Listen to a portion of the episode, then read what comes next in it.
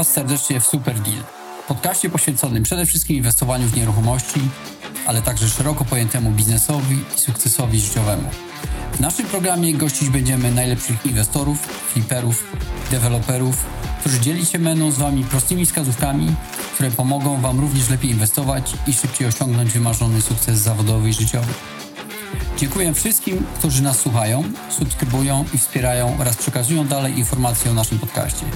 Ja nazywam się Robert Kuliga i zapraszam Was na kolejny odcinek. Mam nadzieję, że Wam się spodoba.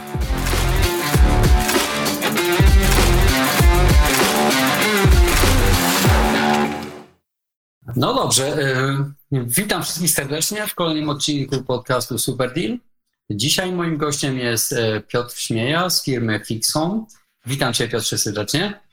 Witam Cię Robercie, witam Państwa serdecznie. Cześć, cześć. No, my w sumie mieliśmy okazję dopiero nie tak dawno się poznać, szczerze mówiąc, bo poznaliśmy się na kongresie mieszkanicznika e, dokładnie 19 listopada. No ale właśnie będąc na kongresie i chodząc po stoiskach e, różnych targowych, bo mieliśmy różnych wystawców, również miałem okazję porozmawiać z Piotrem chwilkę. E, a do tej rozmowy zainspirował mnie fakt, że mm, tak naprawdę ja uważam osobiście, że, że w ogóle przyszłość e, budownictwa i, e, i również tego na wynajem inwestycyjnego to są prefabrykacje. A Piotr właśnie zajmuje się dokładnie tym, czyli budową domów z prefabrykacji, tak Piotrze? Tak, dokładnie i zdecydowanie potwierdzam Twoje słowa. Też uważam, że przyszłość budownictwa należy do prefabrykacji. No właśnie. To dobrze, to na sam początek może Piotrze y, oddam Tobie na chwilkę głos, żebyś przedstawił się swoimi słowami, powiedział kilka słów o sobie i później przejdę do zadawania pytań. Dobrze? Jak najbardziej e, dobrze. E, tak jak już to e, padło moje imię, nazwisko, Piotr Śmieja, reprezentuję firmę Flix Home. Zajmujemy się budownictwem prefabrykowanym, głównie w wydaniu budownictwa jednorodzinnego, bliźniaczego w zabudowie szeregowej, czyli coś, co dotyczy głównie takich no, powszechnie rozumianej klasy średniej, czyli chcemy dostarczać rozwiązania dla osób, które mieszkają dzisiaj w centrum, w centrach dużych miast, E, gdzie mieszkania są stosunkowo małych powierzchni, w których są e, bardzo często problemy z parkowaniem.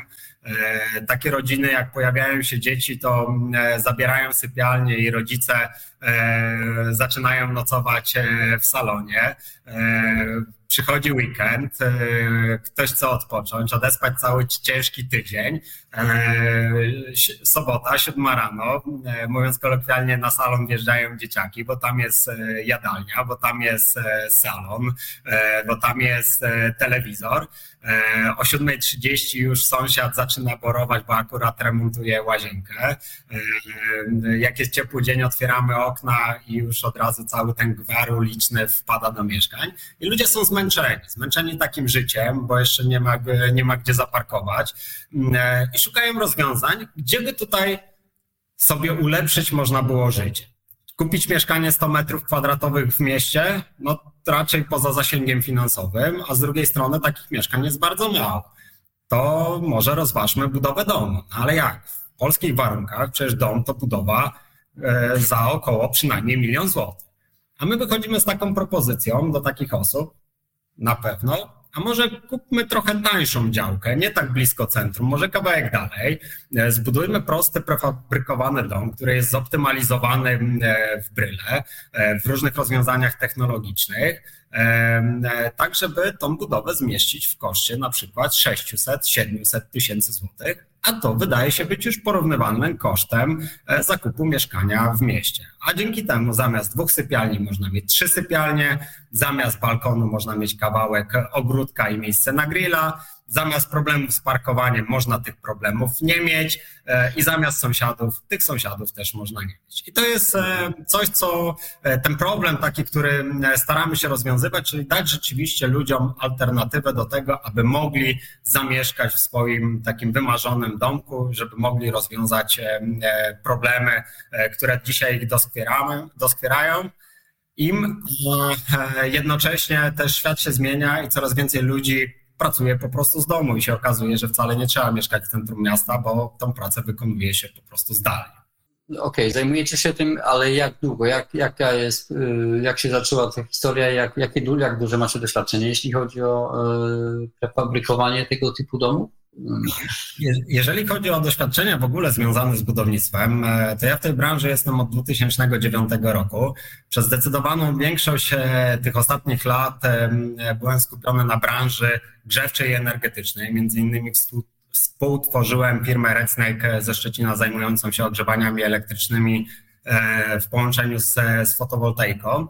I w tym czasie poznałem no, kilkaset historii ludzkich, ludzi, którzy podjęli się budowy domu e, i musieli w którymś momencie ten dom wyposażyć w system e, ogrzewania. E, I w trakcie rozmów z, z tymi osobami zauważyłem, że jest z jednej strony bardzo duża rozpiętość kosztów związanych z wybudowaniem domu i osoby, które podejmują się samodzielnej budowy domu, potrafią w sposób nieplanowany ten e, budżet na budowę domu bardzo mocno rozciągnąć, ale przede wszystkim to, co zaobserwowałem, to to, że domy nowo budowane potrafią mieć bardzo dużą rozpiętość w zakresie zużywanych, e, zużywanej energii do ogrzania takich domów. To ta różnica potrafiła na małe domy, na przykład 100-metrowe, e, w jednym domu zużycie energii mogło być na poziomie na przykład 3000 kWh, a w innym podobnym bardzo metrażu 9000 kWh.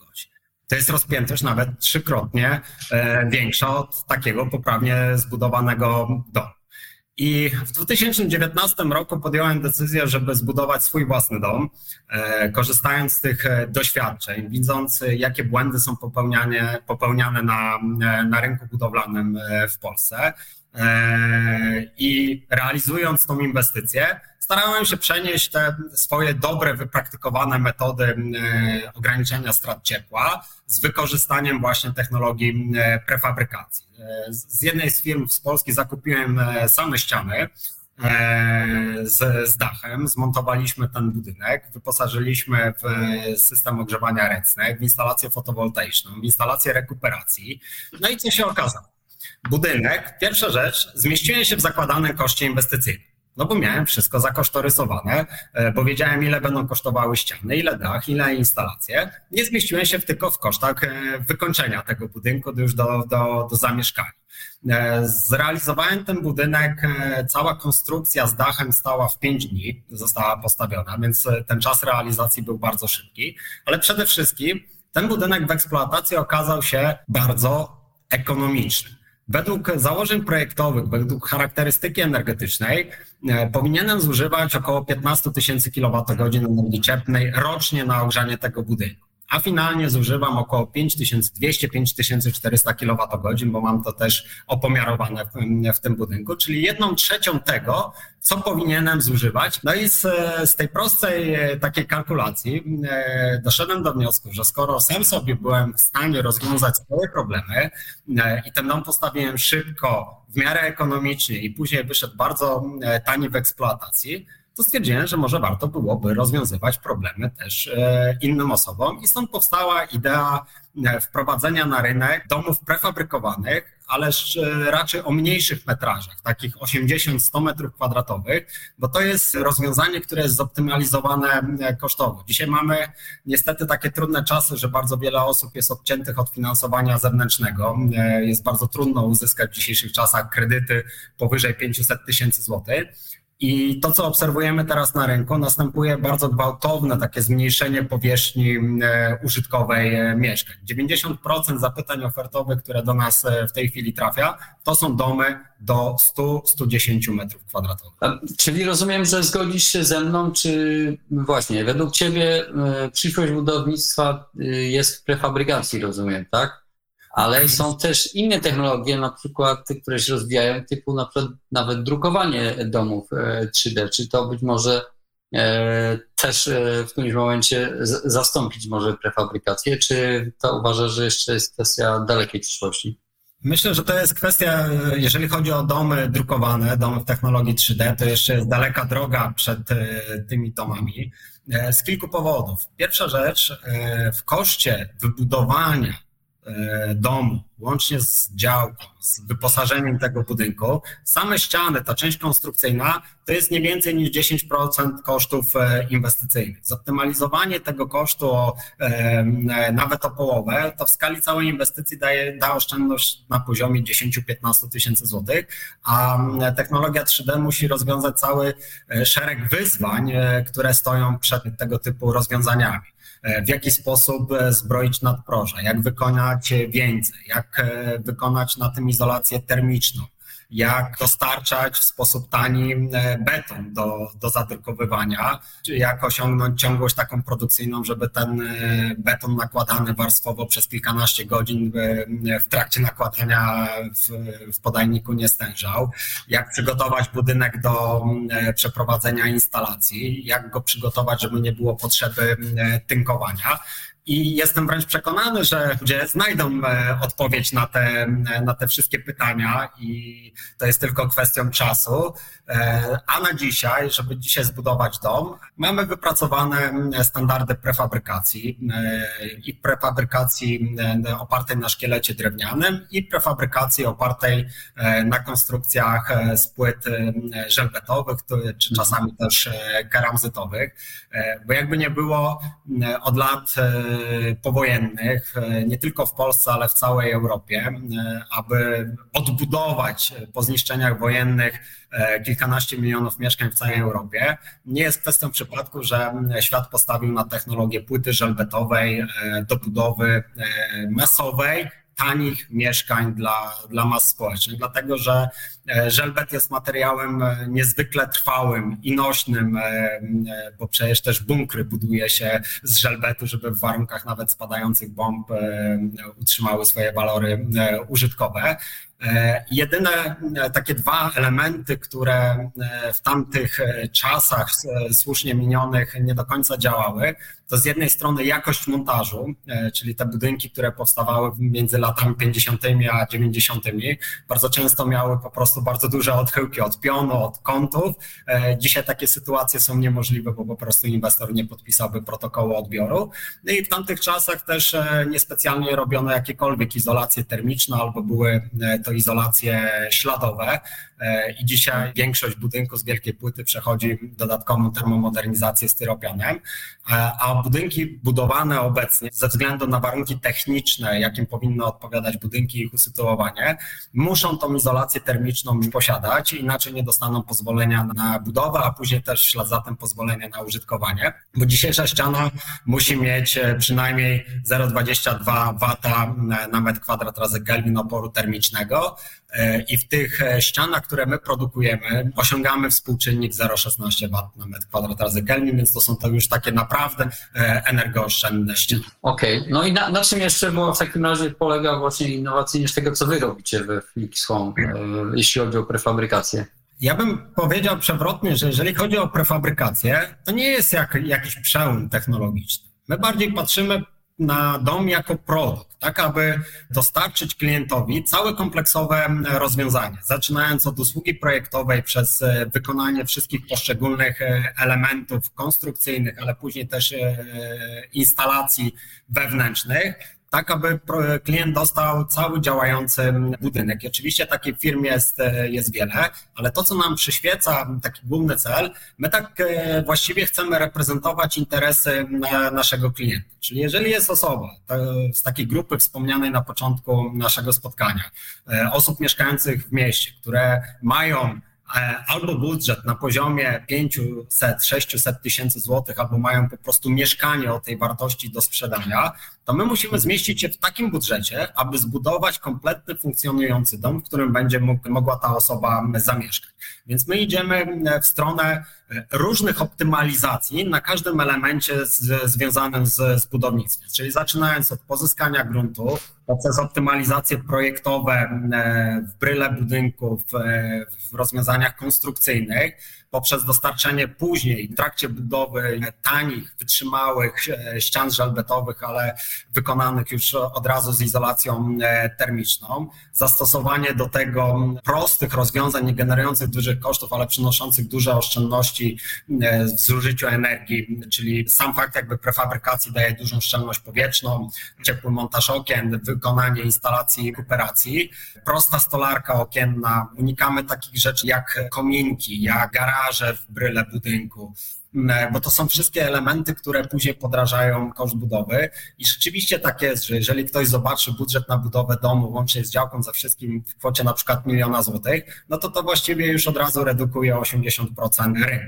A gdyby taki produkt kosztował 500-600 tysięcy złotych, no to e, to jest dużo większa e, grupa ludzi, która może z takiego dobra skorzystać. Więc e, naszym pomysłem to jest to, aby dostarczyć pełni funkcjonujący dom który nie jest pogorszony jakościowo właśnie na, na, na, parametrach nośności czy izolacyjności, tylko mieści się w tych no, wyśrubowanych dzisiaj normach związanych z energooszczędnością, tak aby E, osobę, e, osoba, która kupuje takie rozwiązanie, żeby ją było stać na zakup domu, ale później też było ją stać na mieszkanie w tym domu, żeby w tych trudnych dzisiaj czasach, gdzie nośniki energii bardzo szybko drożeją, żeby zapewnić ten komfort psychiczny naszym klientom, że stosując chociażby instalacje fotowoltaiczne, tych rachunków można nie ponosić albo będą one w bardzo niskim kształcie. I to jest strategia, którą obierałem zawsze przy inicjatywach gospodarczych, które współtworzyłem.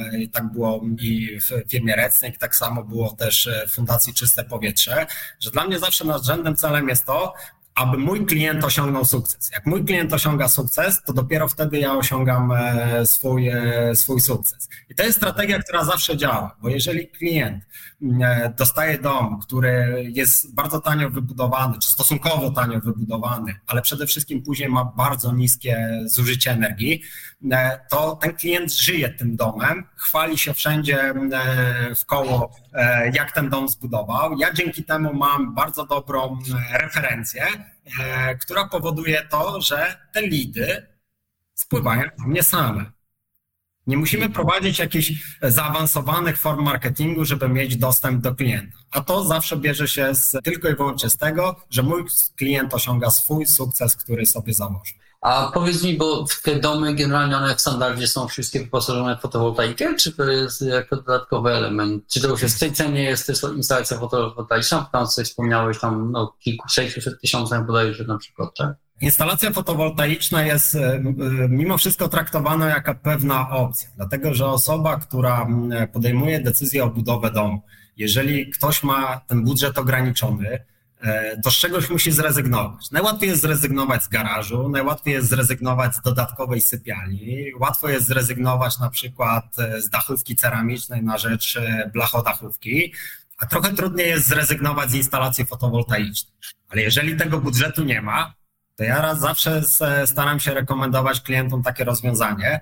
Najpierw zamieszkajcie w domu, urządźcie się, a dopiero wtedy budujcie instalację fotowoltaiczną.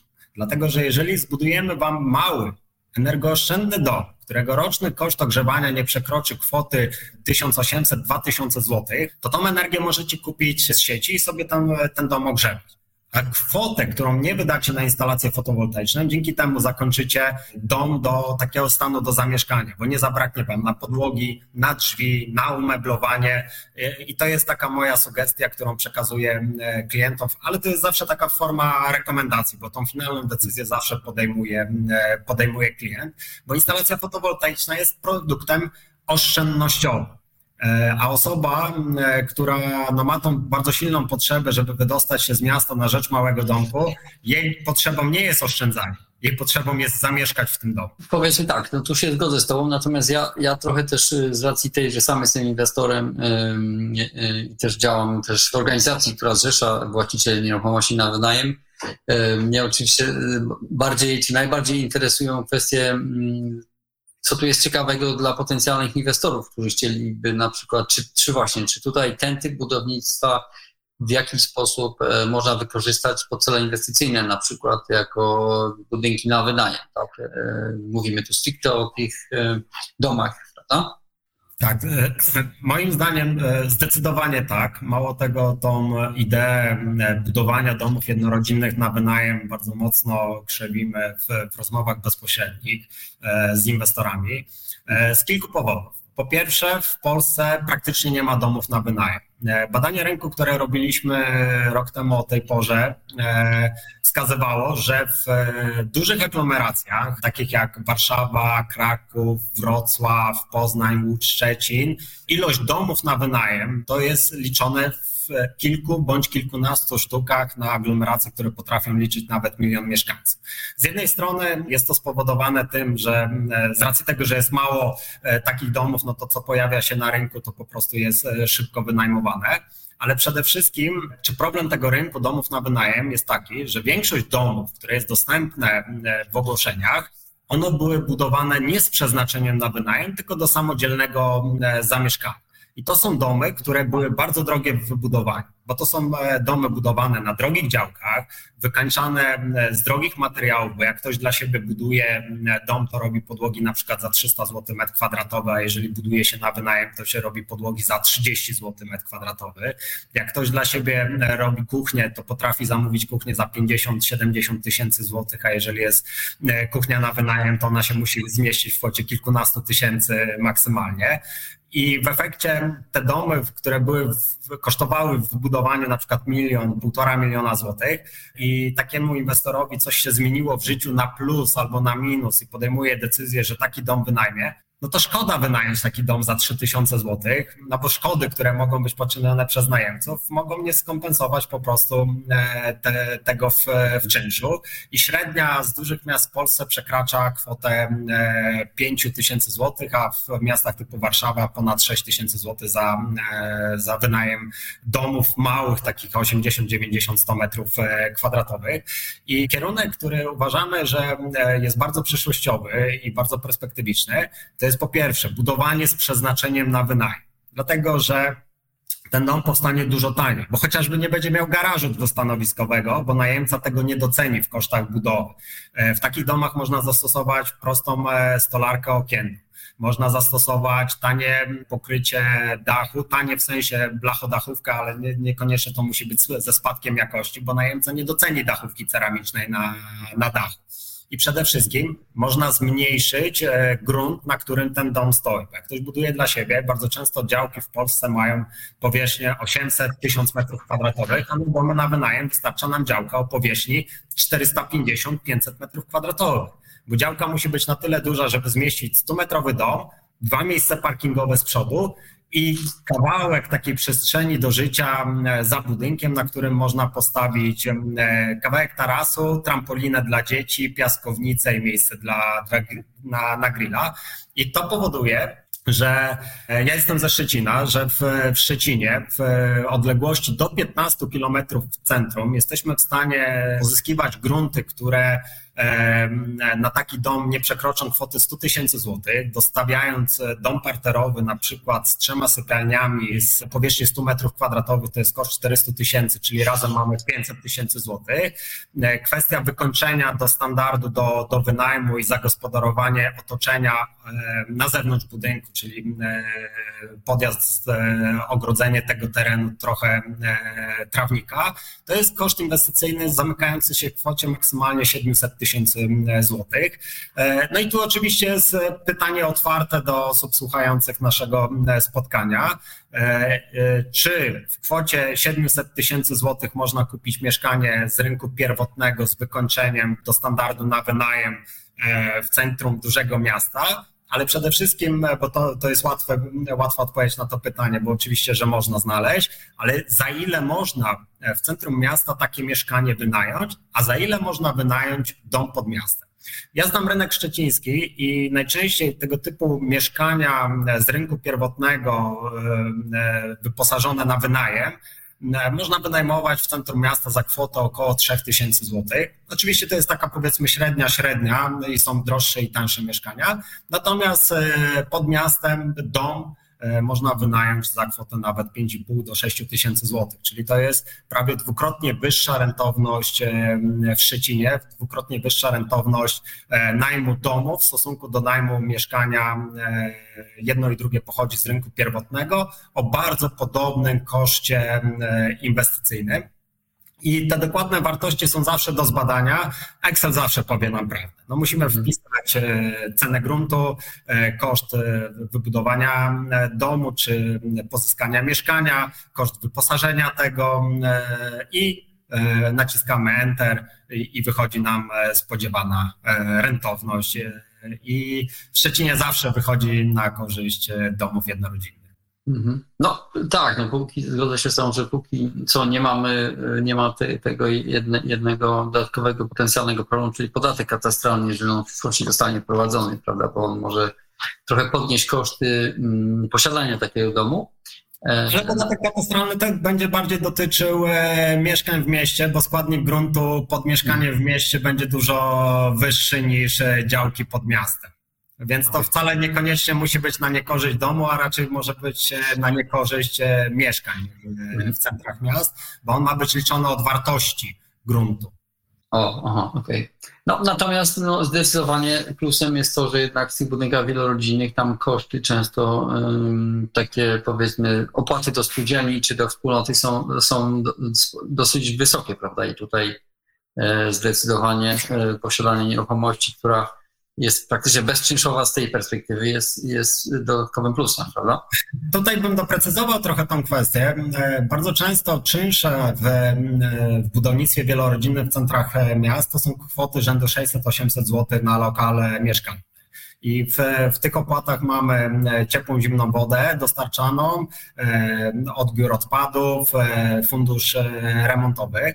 I e, w skali takiego mieszkania, na przykład e, dajmy na to, ktoś płaci czynszu 700 zł miesięcznie, no to rocznie mamy koszt e, na poziomie 8 ponad tysięcy złotych. W przypadku domu jednorodzinnego ten koszt związany z ogrzewaniem e, może być e, równy zero, jeżeli taki dom będzie wyposażony w instalację fotowoltaiczną. Na wielu gruntach wodę też można pozyskiwać z własnych ujęć, no ale to oczywiście jest decyzja inwestora albo warunków miejscowych. Ale sam sumarycznie koszty w domu jednorodzinnym sprowadzają się do odbioru nieczystości i odpadów i wyznaczenia pewnego budżetu, funduszu remontowego, no bo jednak dom w czasie też o niego trzeba dbać. Czyli jeżeli jest budynek wyposażony w rekuperację, e, raz 4-6 miesięcy trzeba wymienić filtry do rekuperacji po 200 zł sztuk. Raz na e, kilka lat trzeba, czy raz na 5 lat trzeba sprawdzić instalację elektryczną. E, trzeba czasami zrobić przegląd wentylacji, przegląd kominiarski czasami może się zepsuć jakaś furtka, jakieś drzwi w środku, więc taki pewien fundusz montowy na poziomie 200 zł miesięcznie, 300 zł miesięcznie, e, z, myślę, że z dużym okładem pokryje, pokryje takie rzeczywiste koszty odtworzeniowe, eksploatacyjne, użytkowania tego obiektu w czasie. Dobrze, a powiedz w takim razie, y, kontynuując temat tych nieruchomości bardziej pod wynajem, E, jakie są tutaj Twoje rekomendacje, w sensie, jeżeli ktoś był zainteresowany, powiedzmy, e, no, wybudowaniem de facto takiego domu na, na wynajem, to e, jaki tutaj mamy kolejność, od czego, jeśli byśmy mieli zacząć, w sensie jakiego typu działka, no trochę wspomniałeś, że nieruchomości na wynajem, to działki mogą być mniejsze, Natomiast pewnie jest y, dosyć istotny ten współczynnik e, zabudowy na takiej działce, prawda? Mm, e, e, przewrotnie powiedziałbym, żeby zacząć od rozmowy ze mną, dlatego że w trakcie rozmowy jestem w stanie z partnerem ocenić, czy dany grunt niesie rzeczywiście taką perspektywę biznesową do tego, żeby na nim inwestować. Oczywiście ja patrzę z perspektywy takiej czysto inżynierskiej, czyli nakładów, które związanych z zabudowaniem tego gruntu, podziałem ewentualnie ewentualnym zagęszczaniem e, tej zabudowy, doprowadzenia infrastruktury technicznej. I to jesteśmy w stanie ocenić e, w trakcie pierwszej rozmowy. Oczywiście wiele e, takich precyzyjnych danych jesteśmy w stanie pozyskać dopiero po uzyskaniu warunków zabudowy, warunków przyłączenia do sieci, zrobienia kosztorysów, na przykład rozprowadzenia infrastruktury, jeżeli to jest większy, większy teren ale już na tej pierwszej rozmowie jesteśmy w stanie zbudować takiego prostego Excela, czyli jakie mamy spodziewane koszty inwestycyjne, versus e, jakie mamy spodziewane koszty, jakie spodziewane zyski z, z wynajmu.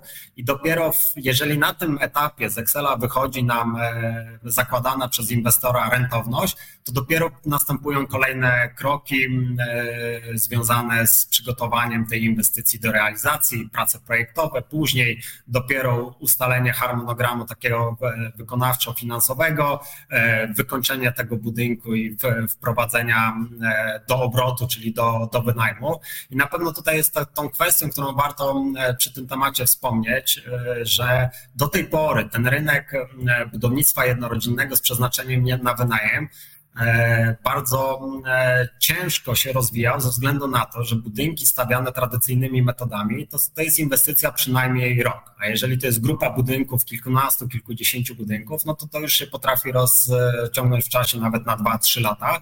E, a to jest coś, co zabija mm, właściwie transakcje, no bo jeżeli dzisiaj musimy coś e, wydatkować, czy znaczną część inwestycji ponosić związanych z mm, murowaniem, wyposażeniem budynków, e, wykonywaniem stolarki okiennej, dachów i tak dalej, i dopiero czerpać korzyści za mm, rok, półtorej, dwa, no to to praktycznie zabijało transakcje. Dzięki prefabrykacji e, jesteśmy w stanie od e, wbicia tej przysłowiowej pierwszej łopaty w ziemię w ciągu trzech miesięcy osiągnąć stan deweloperski.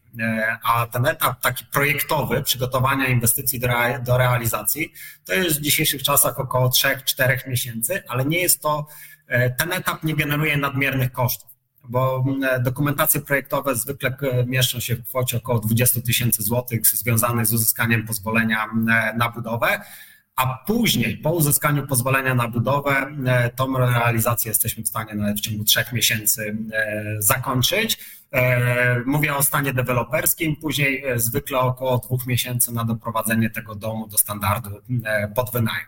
I myślę, że kierując się też z, z, jednej strony swoim doświadczeniem, ale też opinią z rynku i w rozmów ze swoimi dotychczasowymi partnerami, jeżeli taki budynek będzie można postawić rzeczywiście w czasie mniejszym niż 6 miesięcy, to to otwiera zupełnie nową perspektywę inwestowania właśnie w tego typu nieruchomości na wynajem. Mhm. No dobrze, ale jest, wy, wy, wy, ty jesteś ze Szczecina, a e, co z osobami z, no, generalnie z całej Polski, które e, co mają jakąś działkę powiedzmy, czy e, myślą o jej nabyciu, to co mogą wam wysłać?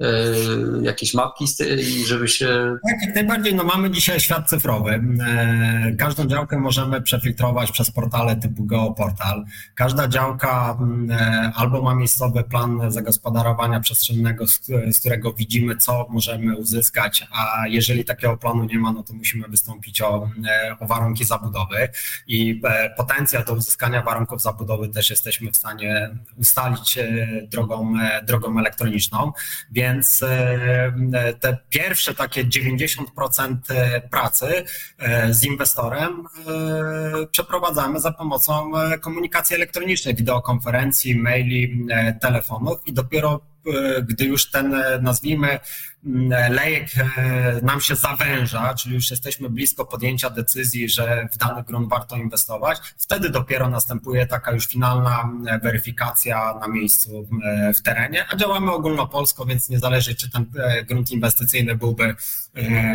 w Warszawie, w Rzeszowie, w Krakowie, to jesteśmy w stanie w każdy z tych rejonów Polski później fizycznie dostarczyć i zbudować budynek i uzyskać wcześniej na niego pozwolenie na budowę. To fizycznie wy wtedy go dostarczacie, fizycznie wasza ekipa go buduje i. Dokładnie tak, to jest, to jest ta cecha prefabrykacji, e, że e, jak już e, spakujemy ściany na, na transport, to czy ten transport jedzie 200 km czy 600 km, to już jest tylko stawka kilometrowa. E, to są rozpiętości pomiędzy dwoma częściami kraju, nie przekraczające kwoty 2000 zł na transporcie e, w dowolne, w dowolne miejsce. E, i to absolutnie nie zabija transakcji. Pod kosztem takim logistycznym dostarczenia produktu na, na miejsce, a to, co generuje takie największe, największe koszty, no to jest ta twarda budowlanka, czyli ściany, dachy, stolarka okienna, a to wszystko jest prefabrykowane. To dojeżdżają gotowe elementy już na budowę i na budowie następuje tylko montaż e, elementów. Mhm. Rozumiem. Bo ta wasza technologia to jest, e, rozumiem, e, właśnie mógłbyś przybliżyć, bo tam wspomniałeś o dwóch modelach technologii szkieletowej, drewnianej i technologii, że tak powiem, generalnie z metalu, tak, ze stalowej, tak? Ta wasza technologia, czy nie wiem, wasza technologia jest w ogóle żelbetowa, tak? To, to jeszcze coś innego, tak? Tak. E, obserwujemy w tej chwili głównie takie dwa nurty w zakresie prefabrykacji. Jeden oparty na szkieletach. Szkieletach drewnianych, stalowych, z drewna takiego i owego, struganego, surowego, e, ale tą część jakby tą nośną konstrukcyjną e, jest, jest w formie szkieletu i cała przegroda jest uzupełniana materiałem izolacyjnym wełną mineralną, styropianem, celulozą, pianami poliuretanowymi, tu jest e, pełna, pełna dowolność. E, I na drugim e, biegunie prefabrykacji są technologie ciężkie, masywne, czyli oparte na żelbecie, na keramzycie. E, I główne różnice takie technologiczne pomiędzy, e, pomiędzy wszystkimi tymi rozwiązaniami, bo każdy przyspiesza czas budowy, każdy daje dużą energooszczędność, no bo jak coś jest prefabrykowane, jest przemyślane, no to e, zwykle niesie ze sobą unikanie mostków termicznych i zmniejszenie strat, strat ciepła. Mm, ale główna, główna różnica to jest w takiej, nazwijmy, potencjalnej trwałości budynku. Mówię, używam specjalnie tego słowa potencjalnej, e, dlatego że e, mam wrażenie, że w Polsce społeczeństwo nie jest przygotowane na budownictwo szkieletowe drewnia, głównie drewniane. W, w takiej powszechnej świadomości jest traktowane jako budownictwo e, drugiej kategorii, bo powstają taki cały szereg trudnych pytań. Niektóre mogą być zasadne, niektóre pytania mogą być na wyrost, e, ale to są pytania w takiej kategorii. A co jak mi się zaleje taki dom szkieletowy drewniany? A co jeśli mi wejdą myszy w ścianę? A co jeśli e, przyjdzie akurat tornado w tym miejscu i cały dom mi zabierze? A co jeśli te ściany w środku zaczną e, e, gnić? I technologie te ciężkie, masywne, żelbetowe nie mają tych problemów, no bo żadna biologia tam nie wejdzie. Jak się zaleje, no to się wysuszy. To tak jak umyjemy kubek, odstawimy na suszarkę i za dwie godziny jest suchy, to podobnie działa ściana żelbetowa. I to powoduje, że domy e, w technologii szkieletowej mają po prostu niższą cenę transakcyjną e, na, na rynku. I dlatego mało który deweloper decyduje się na tego typu formę prefabrykacji, bo takie domy jest po prostu trudniej sprzedać. E, bo jak postawi w ogłoszeniu, mam do sprzedania dom w stanie deweloperskim w technologii szkieletowej, no to automatycznie odcina sobie 80% rynku. A w przypadku tych technologii ciężkich, ciężkich w sensie żelbetowych, e, proporcja jest odwrotna. Odcinamy sobie raptem 20% rynku i raczej to są osoby, które mają takie negatywne konotacje z wielką płytą, bo tam było ciężkie sąsiedztwo, były krzywe ściany e, i, i, i to powoduje w, w, tych osobach taką pewną niechęć po prostu do, do żelbetu. Natomiast pozostałe 80% raczej pozytywnie ocenia wielką płytę, no bo po to buduje dom jednorodzinny, żeby nie mieć tego uciążliwego sąsiedztwa. Po to robię izolację termiczną, żeby to mieszkanie było e, ciepłe. E, a w budynkach z wielkiej płyty te pozytywne skojarzenia to, jest, to są ciepłe mieszkania, e, to są słoneczne mieszkania, to są mieszkania, w których jest bardzo dobra akustyka i to są mieszkania, w których dopóki ktoś nie zaklei kratek wentylacyjnych, nie ma absolutnie żadnych problemów z zawilgoceniem budynków, bo te budynki zawsze miały bardzo dobrą i sprawną wentylację. Dopiero później ludzie szukając oszczędności, zaczęli zaklejać kratki wentylacyjne, a to później, prędzej czy później spowoduje kumulację e, pary wodnej wewnątrz budynku i zawilgocenie budynku. Rozumiem, że w przypadku tego, tych waszych budynków to ten problem rozwiązuje co? system rekuperacji, tak? W sensie, że nie ma... Rekuperacja jest takim systemem, e, z którego moim zdaniem w dzisiejszych czasach nie można rezygnować. E, to trochę tak jakby kupić nowe auto bez systemu klimatyzacji. Technicznie można, ale po co się męczyć później w 50 paru stopniach latem? E, I tak samo można do, zbudować dom z wentylacją grawitacyjną, która przez pół roku działa na wyrost w zimę i bardzo mocno wychładza budynki, a z kolei w okresie letnim, ciepłym prawie nie działa, bo wentylacja grawitacyjna działa na bazie różnicy ciśnień, a jak nie ma różnicy temperatur, to nie ma różnicy ciśnień i wentylacja nie pracuje. A system rekuperacji rozwiązuje te problemy. Uszczelniamy dzięki temu cały budynek, minimalizujemy stratę energii, ale w wentylację w budynku mamy zawsze, bo to wymusza e, wentylator. Czyli zawsze mamy wymianę, doprowadzenie świeżego powietrza do oddychania i zabranie z budynku nadmiaru pary wodnej i dwutlenku węgla, który wydychamy e, będąc e, w pomieszczeniu. A co w zasadzie rekuperację można też stosować, znaczy takie trochę pytanie, w budynkach też starych, w sensie jak ktoś by czy ona w jakiś sposób się sprawdziłaby też, za, za, żeby ją zastosować w starym budynku, na przykład z grawitacyjną e, wentylacją. No pytam, bo ja, ja, mam, ja mieszkam w stuletnim e, do, domu, więc akurat e, powiedzmy mam e, grawitacyjną. Jak najbardziej, bardzo wiele budynków, które przechodzą gruntowne modernizacje, w dzisiejszych czasach też jest wyposażone w, w rekuperatory.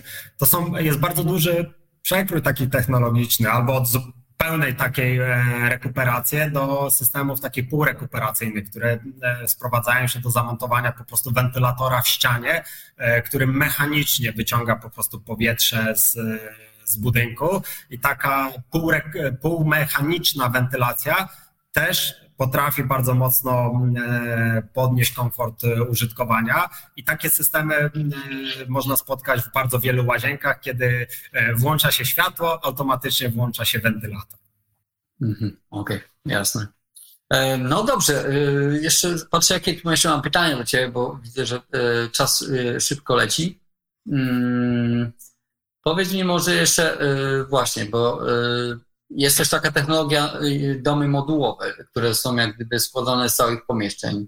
To czym się różni ta, y, powiedzmy, to co wy proponujecie, to nie są, rozumiem, modułowe, to jest tylko tak. poskładanie z... Właściwie do tego, co robimy, właściwszą nazwą jest, są domy panelowe, czyli ściany przyjeżdżają w formie paneli, gotowych ścian, które są na miejscu montowane. Natomiast budownictwo i przyszłość budownictwa będzie zmierzała w stronę budowy domów modułowych, czyli każde pomieszczenie jest transportowane na miejscu już w pełni wyposażone. I takie rzeczy już się dzieją na świecie, to się staje coraz popularniejsze, gdzie można sobie kupić po prostu całą łazienkę e, z zamontowanymi umywalkami, glazurą, terakotą i cała łazienka jest wstawiana po prostu w pomieszczenie łazienki, podłączana do, do prądu, do wody, do, do kanalizacji. E, a dzięki temu e, oczywiście następuje przyspieszenie tego procesu inwestycyjnego, bo można to wcześniej wykonać e, w warunkach fabrycznych, ale przede wszystkim, bo to jest cecha całej prefabrykacji, obniżenia po prostu kosztów wykonania takiego elementu. I dzisiaj głównie to się sprowadza do tych pomieszczeń technicznych, i coraz więcej jest e, podmiotów gospodarczych na świecie, które zaczynają wprowadzać e, domy właśnie modułowe, czyli na budowę przyjeżdża pokój, pokój, pokój, kuchnia, łazienka, salon, jako gotowe, już wyposażone, wyposażone.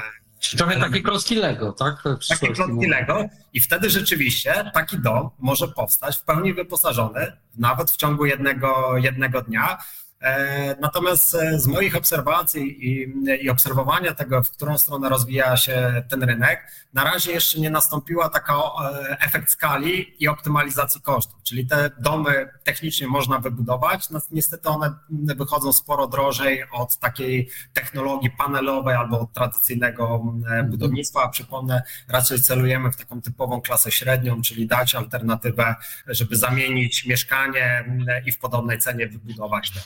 Mhm, jasne.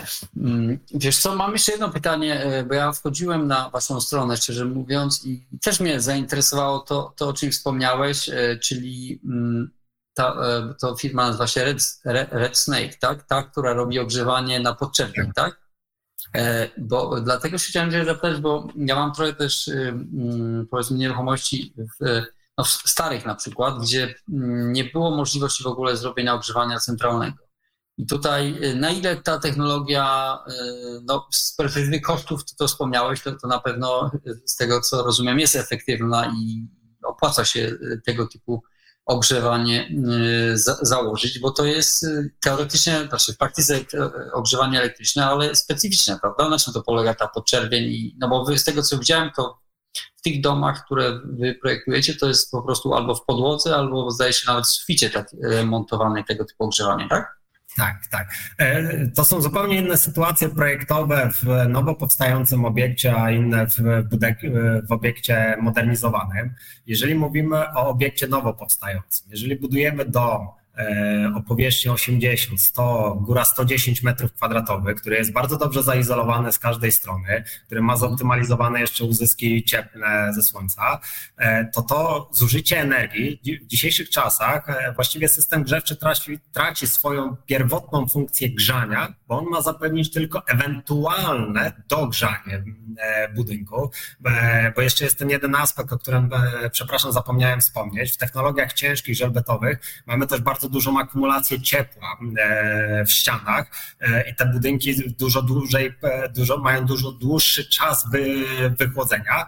I wtedy mamy taką sytuację, że jeżeli mamy super energooszczędny dom, który prawie nie zużywa energii, no to czym byśmy nie grzali, mało to jest mało. Czy będzie pompa ciepła? Mało to mało. Czy gaz? No to mało. Czy prąd? No to mało to wtedy najważniejszą rzeczą zaczynają być koszty związane z wybudowaniem systemu grzewczego i późniejszych kosztów e, związanych z serwisowaniem. W dzisiejszych czasach mm, ogrzewania elektryczne oporowe, czy to będą folie grzewcze, czy mm, kable grzejne, z jednej strony nie wymagają serwisowania, ale z drugiej strony ich koszt inwestycyjny na domy to jest koszt rzędu 10-20 tysięcy złotych. Nie da się w takiej cenie zbudować ani pompy ciepła, ani doprowadzić gazu i, i z kompletnego systemu ogrzewania gazowego, e, a energią elektryczną e, jesteśmy w stanie w takich kosztach zbudować system. I w zakresie domów jednorodzinnych mm, e, tą kwotę oszczędności inwestycyjną, jeżeli przeznaczymy na instalację fotowoltaiczną, to tych rachunków w ogóle nie mamy. I to był jeden z sukcesów e, firmy Red Snake, e, czyli dla tych osób, które miały skromny budżet inwestycyjny i chcieli mieć na przykład pompę ciepła, ale już nie było ich na nią stać, to dostarczaliśmy system ogrzewania, e, który mieścił się w tym koszcie inwestycyjnym, a te osoby, które miały trochę wyższy budżet, no to kwotę oszczędności przeznaczały na instalację fotowoltaiczną. A w zakresie e, modernizacji budynków, szczególnie lokali w budynkach e, wielolokalowych, e, w których na przykład były kotłownie opalane węglem, no, które siłą rzeczy na wynajem się nie nadają, doprowadzenie gazu jest wtedy bardzo problematyczne, bo są cały szereg uzgodnień, czy po elewacji, czy nowe piony, a gdzie wyrzut spalin, a tych kominów jest za mało, a to jeszcze projekt, pozwolenie na budowę trzeba mieć. W systemach ogrzewania elektrycznego potrzebujemy tylko prąd w mieszkaniu. E, no najlepiej trójfazowy, żeby, żeby tą moc e, zmieścić. I, e, I, cały system ogrzewania w dzisiejszych czasach możemy sterować za pomocą smartfona, czyli właściciel mieszkania jest w stanie zaprogramować, jaka temperatura ma być w pomieszczeniu. Jeżeli ustawię 21 stopni, to najemca mi tego nie zwiększy na 21 stopni. I dodatkowo możemy też rozbudować o system kontraktonów w oknach, że jak ktoś otworzy okno, to wtedy system grzewczy też się wyłączy. E, żeby nie generować e, tych dodatkowych rachunków, albo można każdy pokój opomiarować i precyzyjnie wskazać, jakie zużycie energii miał e, dany pokój. Więc z jednej strony jest to redukcja kosztów inwestycyjnych, a z drugiej strony duża większa taka płynność zarządzania kosztami i panowania nad, nad sytuacją. I takich realizacji też było kilkaset w dotychczasowym działalności Red Snake'a związanych właśnie z modernizacją lokali na, na wynajem. Mhm. Okej, okay, no ale właśnie, czy ono są, czy ten typ ogrzewania, czyli ta, to ogrzewanie na podczerwieniu, to jest yy, według Ciebie lepsze rozwiązanie niż ogrzewanie, nie wiem, podłogowe, tradycyjne, elektryczne, czy no, no są też na przykład piece akumulacyjne? Które e, to są wszystko typy, e, typy ogrzewania elektrycznego, prawda? Tutaj poruszyłeś e, zagadnienie, na który temat można by było pewnie i do rana rozmawiać, na temat fizyki no. budowli, ale tak, żeby spróbować zupełnie uprościć to zagadnienie i żeby nie przegadać tematu, Podstawą efektywności jest ogrzewanie płaszczyznowe. Unika się w dzisiejszych czasach ogrzewania konwektorowego, dlatego że ogrzewania konwektorowe produkują ciepłe powietrze, ciepłe powietrze unosi się pod sufit i jeżeli jeszcze pod sufitem jest kratka wentylacyjna, to duża część tej energii, zanim człowiek z niej skorzysta i ją poczuje, no to po prostu ucieka wentylacją. Ogrzewania płaszczyznowe, podłogowe, sufitowe, ścienne dają zupełnie mm, równomierny rozkład e, temperatury w pomieszczeniu i to samo w sobie obniża bardzo mocno zużycie energii. I wtedy następuje pytanie, a w jaki sposób można rozgrzać tą podłogę? Możemy wprowadzić rurki z wodą, no ale coś tą wodę w rurkach musi nagrzeć. W mieszkaniu pompy ciepła nie stawimy. Kocioł, no już wspomnieliśmy, mam gazowy, ma mnóstwo problemów. No węgla przecież na wynajem nie, nie, nie, nie zrobimy. No to chyba rzeczywiście trzeba tą podłogę rozgrzać e, elektrycznie. E, I e, bardzo wiele takich sytuacji mieliśmy, e, porównując dom do domu, budowanych w tych samych technologiach, w tym samej jakości wykonania. Jeżeli ktoś robi ogrzewanie elektryczne płaszczyznowe i na przykład ogrzewanie gazowe, ale konwekcyjne, to te rachunki są bardzo podobne a koszt inwestycyjny zdecydowanie większy. Podobnie jest w mieszkaniach. Sama, samo wyrzucenie starych grzejników e, i zastąpienie ogrzewaniem płaszczyznowym elektrycznym potrafi bardzo mocno zmniejszyć energię. A na koniec powiem jako takie podsumowanie, jaki system grzewczy by nie był, to nie system grzewczy zużywa energię, tylko mieszkanie, budynek i najemca, w którym e, w nim mieszkają, e, czyli im większe straty energii są w danym lokalu, tym więcej energii musi doprowadzić system, e, system grzewczy. E, I tu robimy taką pętlę do początku naszej dyskusji, że podstawą e, efektywnego, efektywnego budownictwa jest to, aby budynek, lokal generował jak najmniejsze straty energii, a dopiero w drugiej kolejności podejmować decyzję, jaki będzie system grzewczy. Mhm. No, okej, okay. no a człowiek trochę dalej nie, nie, nie ma jasności w kwestii takiej, czy warto rozważyć w budynkach starych typu kamienice na przykład e, ogrzewanie na podczerwień, takie właśnie typu te, te, te takie maty, jakie... No tak, przede wszystkim e, kosztów eksploatacyjnych specjalnie nie zmienimy, no bo stopień modernizacji takiej kamienicy lub jej braku będzie, jest jaki jest. E. Natomiast e, no, z punktu widzenia inwestora, który chce przygotować lokal na wynajem, no patrzy na koszty inwestycyjne, no bo musi osiągnąć jakąś stopę, stopę zwrotu. Jeżeli ma do wyboru wyposażyć dany lokal na przykład za w kwocie 10 tysięcy złotych, a doprowadzenie, podłączenie gazu z zaprojektowaniem i tak dalej będzie kosztowało na przykład 40 tysięcy złotych, no to odpowiedź jest jednoznaczna. No to wolę wydać 10 tysięcy złotych zamiast 40 tysięcy, żebym mógł doprowadzić lokal do najmu do standardu do wynajmu. Mhm. E, no dobra. Mm, wiesz co, mam jeszcze tutaj takie jedno pytanie, mm, które zazwyczaj zadaję swoim gościom. To, e, to chodzi mi o jakieś twoje e, trzy wskazówki dla osób, które chciałyby tak naprawdę zająć się tego typu, e, czy myślą, czy chciałyby myśleć o, o właśnie budowaniu prefabrykowanym na wynajem, tak? Co tutaj Pierwszą, e, pierwszą taką, e, niezależnie od produktu, e, taką wskazówkę, radę, jaką bym dał, to najpierw bym skupił się na tym, jaki chcę rozwiązać problem. Czyli jeżeli ja skupiłem się na budownictwie prefabrykowanym, ja chcę rozwiązać problem dostępności do budownictwa jednorodzinnego. Jeżeli ktoś chce zbudować dom na wynajem, no to musi jakiś problem rozwiązać albo obniżyć cenę w stosunku do innych podobnych produktów e, na rynku, albo podnieść swoją e, rentowność, swojego klienta, rentowność najmu, czyli obniżyć koszty inwestycyjne e, takiej realizacji. I odpo odpowie poszukanie odpowiedzi na, na te pytania i znalezienie tej odpowiedzi determinuje później dalsze kroki, bo może się okazać, że w danych sytuacjach budownictwo prefabrykowane E, zmniejszy czas realizacji, e, ale kosztu inwestycyjnego specjalnie nie, nie obniży, bo będzie w takim miejscu, że ani tam się nie da dojechać ciężkim sprzętem, dostarczyć tych ścian i może w danej sytuacji trzeba zbudować e, budynek w technologiach tradycyjnych, albo będzie to na przykład małe budownictwo rzędu 30 metrów kwadratowych, w którym może się okazać, że jest to najem sezonowy w okresie letnim, który nie wymaga jakiejś termomodernizacji, e, izolacji termicznych, no to raczej tutaj e, pójdzie w budownictwo szkieletowe. Więc to, to pytanie dla mnie zawsze jest kluczowe, jaki problem chcemy rozwiązać.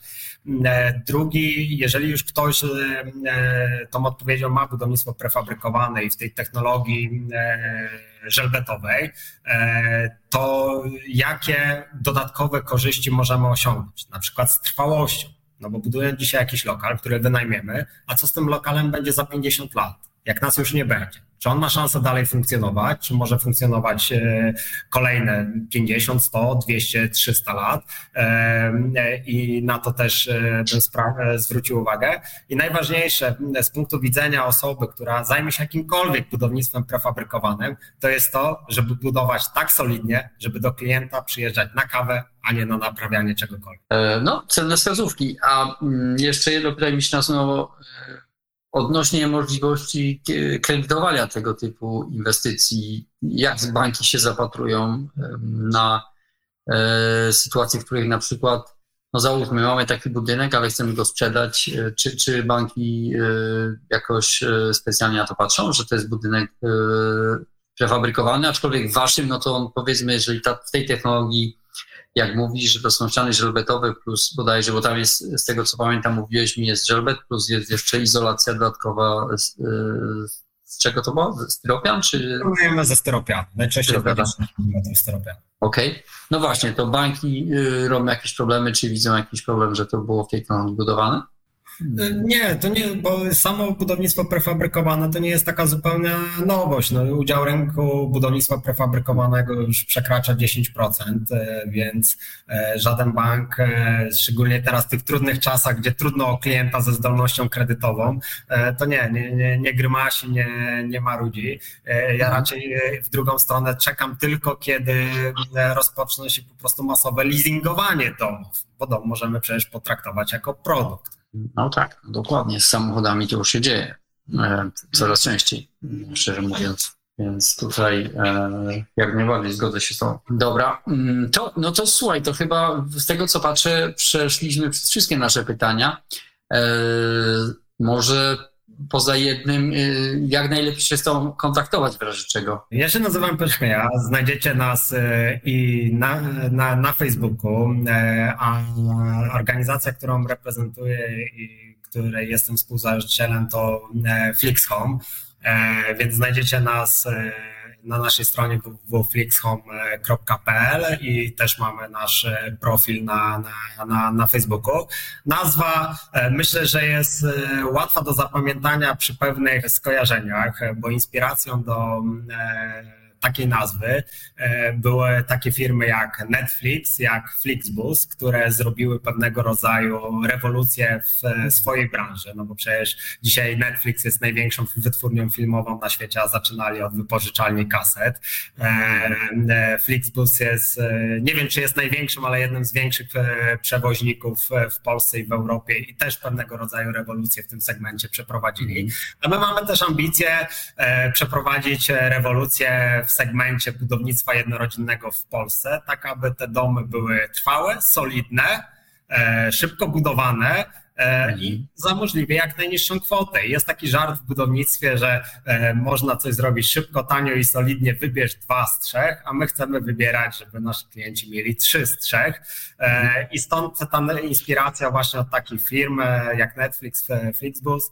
No i oczywiście z racji tego, że dotyczy to miejsc zamieszkania, stąd nazwa Flix Home i mamy w logo też małego bobra, bo przecież bóbr kojarzony jest głównie z tego, że betonu, buduje i te tamy, które buduje, e, wiele osób ma wyobrażenie, że to są patyczki. A to nie są patyczki, to, jest, e, to są też patyczki, to są kamienie, to jest błoto, czyli taka, tro, taki trochę żelbet i, i bobry budują nie z drewna, a e, z takiej no, swojej domowej roboty żelbet. Fabrykują, tak? Trochę. No może na miejscu, na miejscu. Fabrykują.